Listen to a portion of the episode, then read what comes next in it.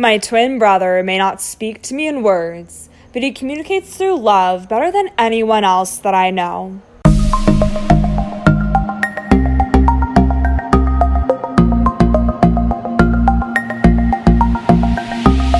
Hello, everyone. Welcome to the Beyond the Waves podcast. I'm your host, Julia Taranzak, and my twin brother Michael has Down syndrome and is my inspiration behind everything that I do. My mission is to share the lessons I've learned in unconditional love through growing up with Michael, to provide a means of healing while empowering you to achieve what makes your heart sing, all while revealing the beauty behind each individual who has Down syndrome.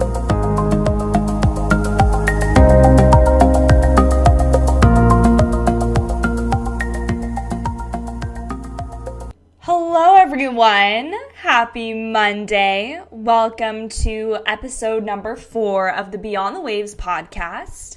For the month of October, I'm sharing three huge important lessons I've learned in unconditional love through growing up with Michael. And for the third lesson of this month, I'm sharing all things about unconditional love, whether it's unconditionally loving others or even more importantly, unconditionally loving yourself. And throughout my life, I always wondered why is it so important to keep the Down syndrome community? And when I was younger, I used to always say that it's because these individuals are always so happy. But for those of you who have a son, daughter, loved one who has Down syndrome, you know that that's bullshit our loved ones share all the emotions. They'll express all the emotions. Some of them may be expressed differently. Like, for example, if Michael's angry or upset, he'll be a little bit more expressive. Sometimes he'll hit himself or he'll throw a little bit of a fuss because he doesn't know how to vocalize it. But I can tell you that they're not always happy. They still feel all the same things that you or I may feel.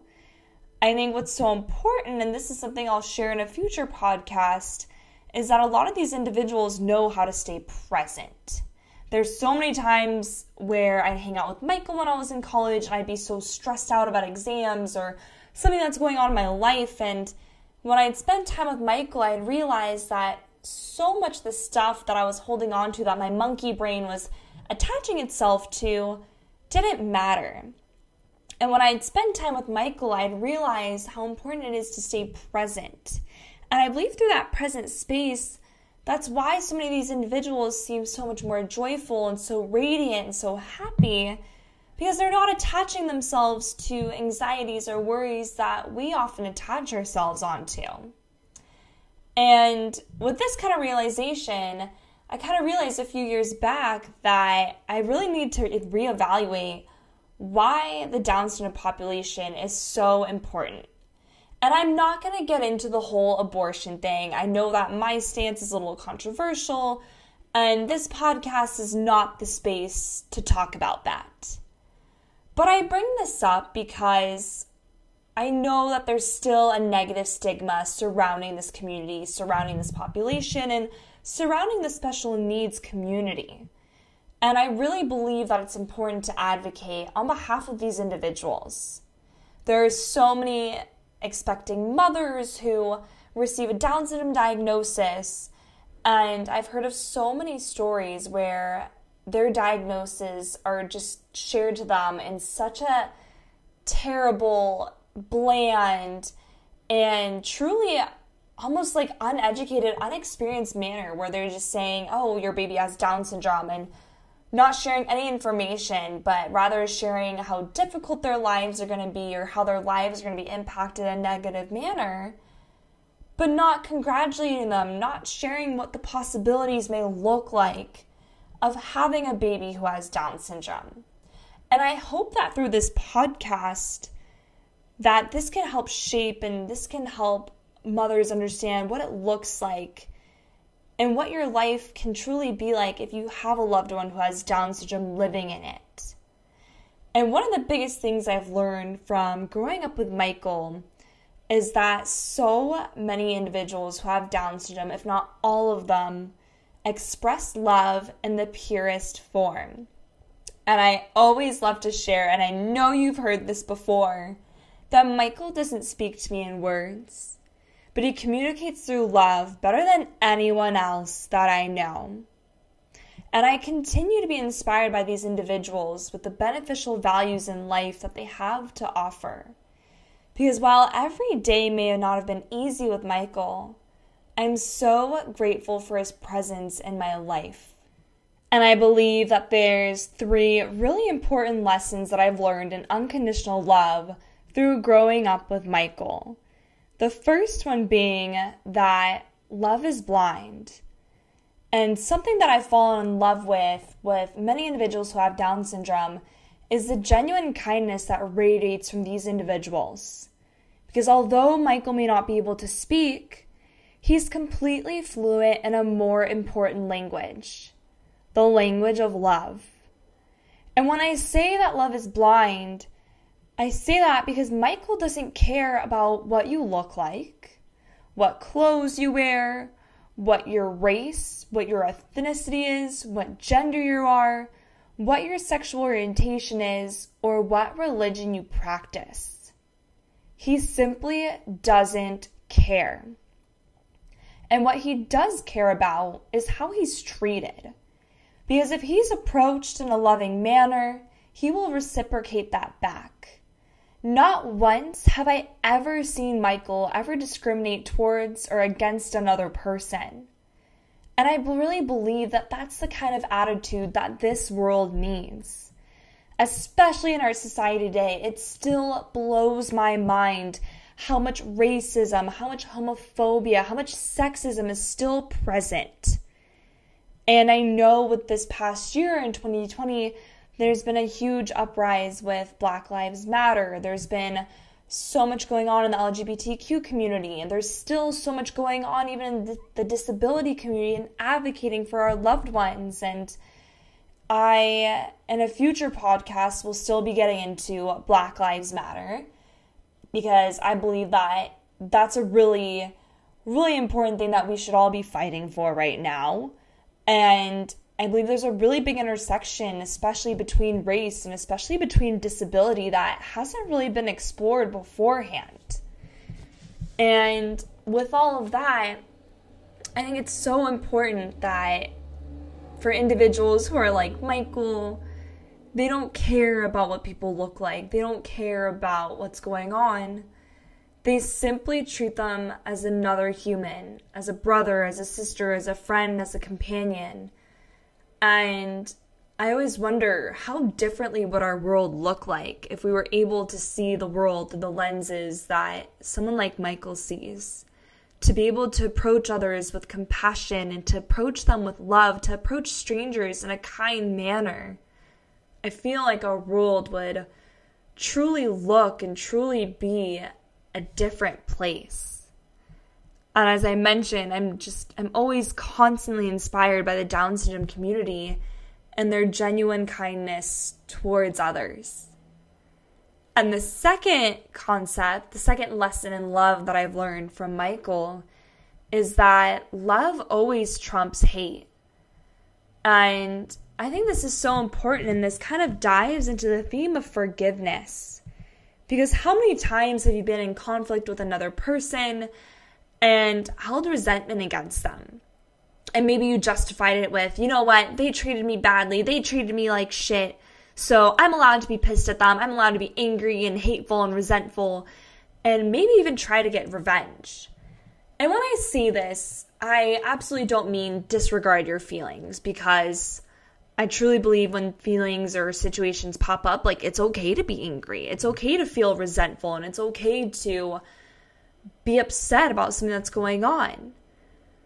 And the reason I bring this concept up is that it's so important to deal with your emotions in a healthy and safe manner because our emotions are meant to flow through us. I know so many of us can't stand conflict. I don't think there's any human that actually loves and enjoys being in conflict with another person. But if you ever are in a situation where you do have a conflict going on, it's okay to be upset, it's okay to be angry. And it's also important to know how to release and deal with that anger. Maybe it's being able to communicate and have a diffusing talk with that person. For me, when I get really upset, there's a couple things that I do. One of them is I'll uh, write in a journal. Like one time I had someone really like piss me off over something so dumb.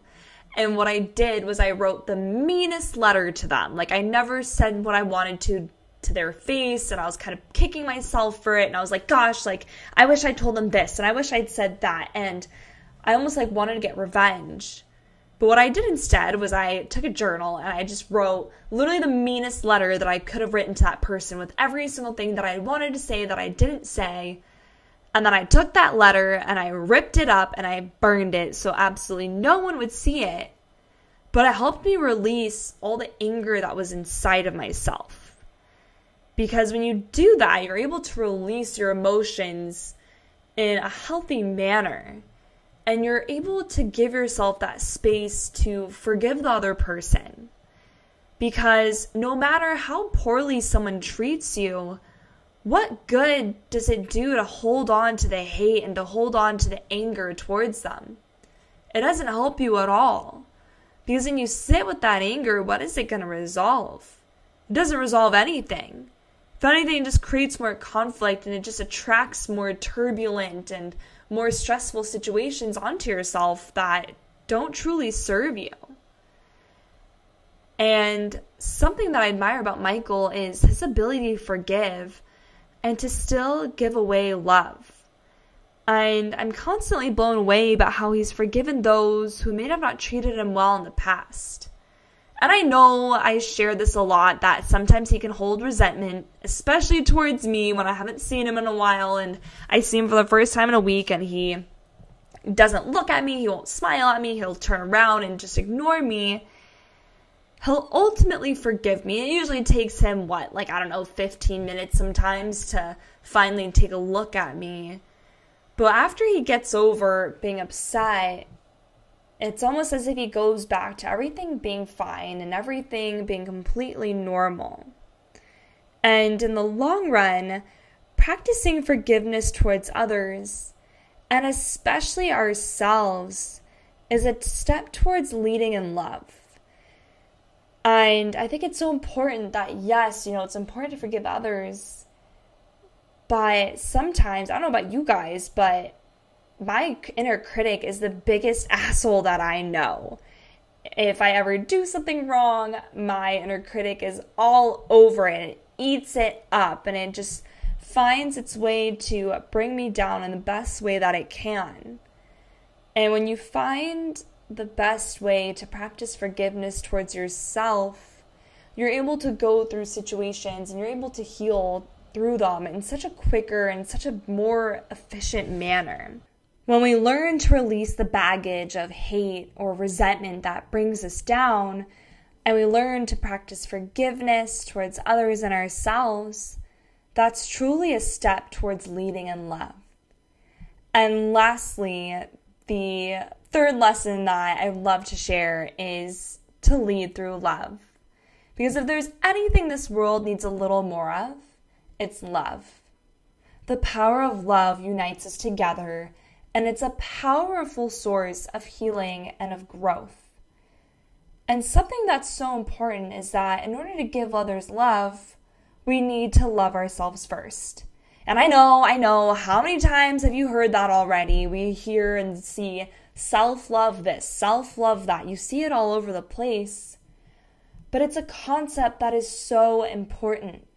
Because how are you supposed to give towards others from an empty cup? How are you supposed to love another person if you don't truly love yourself? Because something that I've seen and something that I've experienced and something that I've even done myself is that I'll expect to receive that love from others. I've been in relationships before where I seeked validation from my ex boyfriends, where I was expecting them to love me. And then once they did, then I loved myself. And that's just completely backwards because when you're in a relationship with someone, it's so important to be whole and be independent and to truly love yourself. And you'll attract the right partner and not just the right significant other, but the right friends for you as well. It's so important to have a network of individuals of your closest friends, your significant other, whoever you choose to surround yourself it's important that you're bringing to the table what you've already provided for yourself. Because if you seek love through your friends or through your significant other, you open the opportunity for yourself to be let down. Because if you're already providing yourself with the love and the support, your friends, your network, your community, your tribe is there to support you through your journey. They're there to uplift you and you're there to help support one another, but you're not being the true source for each other because you're already creating that on your own. And there's so many ways to practice self love. And for every single one of us, it looks a little bit different. For myself, it's practicing yoga, it's spending the time reading and journaling, and especially spending time with Michael. And when it's spending time with Michael, it's spending uninterrupted time with him. Maybe it's walking by the beach maybe it's going on a walk. And it's so important to carve out time for yourself.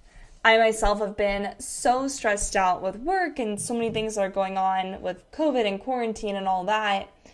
And when things started getting tough, I started dropping my self care practice. I stopped meditating, I stopped journaling. And because I let go of my foundation of peace in a sense, all the stressful things that were happening just started building upon each other. So it's so important to remember that your self love practice comes first. And it's so important to find that one thing that you can practice every single day. Even if it's just for two, three, five, ten minutes a day. Maybe it's meditating for two minutes. Maybe it's just writing in a journal. Whatever that looks like for you, we have 1,440 minutes per day. You can always carve out at least two of them for yourself. And I'll be honest, I'm still working on my own self love my own healing journey. And something that's so important to remember is that it takes time. It's called a journey for a reason. I grew up with a lot of trauma and I think that's kind of the one of the biggest reasons why my inner critic is so mean and it keeps bashing down on me. And I realized when I was practicing my self healing journey, at first I was like, okay, I'll be healed in X amount of time, I'll be good by next year, I'll be fine. And then I realized that healing is like peeling back different layers of an onion. Maybe you'll improve on one thing and you'll heal one part of your life and then realize, oh my gosh, there's all this other stuff that I still get to work on. And it's finding the beauty within that journey to keep going and finding the beauty that's available in our world and in our lives. And it takes a lot of patience. I talk about that in episode number two. That's something I also learned from Michael. It's so important to practice patience towards yourself, practice forgiveness towards yourself, and ultimately practice unconditionally loving yourself. We all have our quote unquote mistakes or flaws, whatever you want to consider them, and it's learning to fall in love with each and every little part of you. Because every single thing that makes up who you are is what truly makes you unique and it's what makes you so beautiful. What makes our so our world so beautiful is the diversity between each and every single one of us.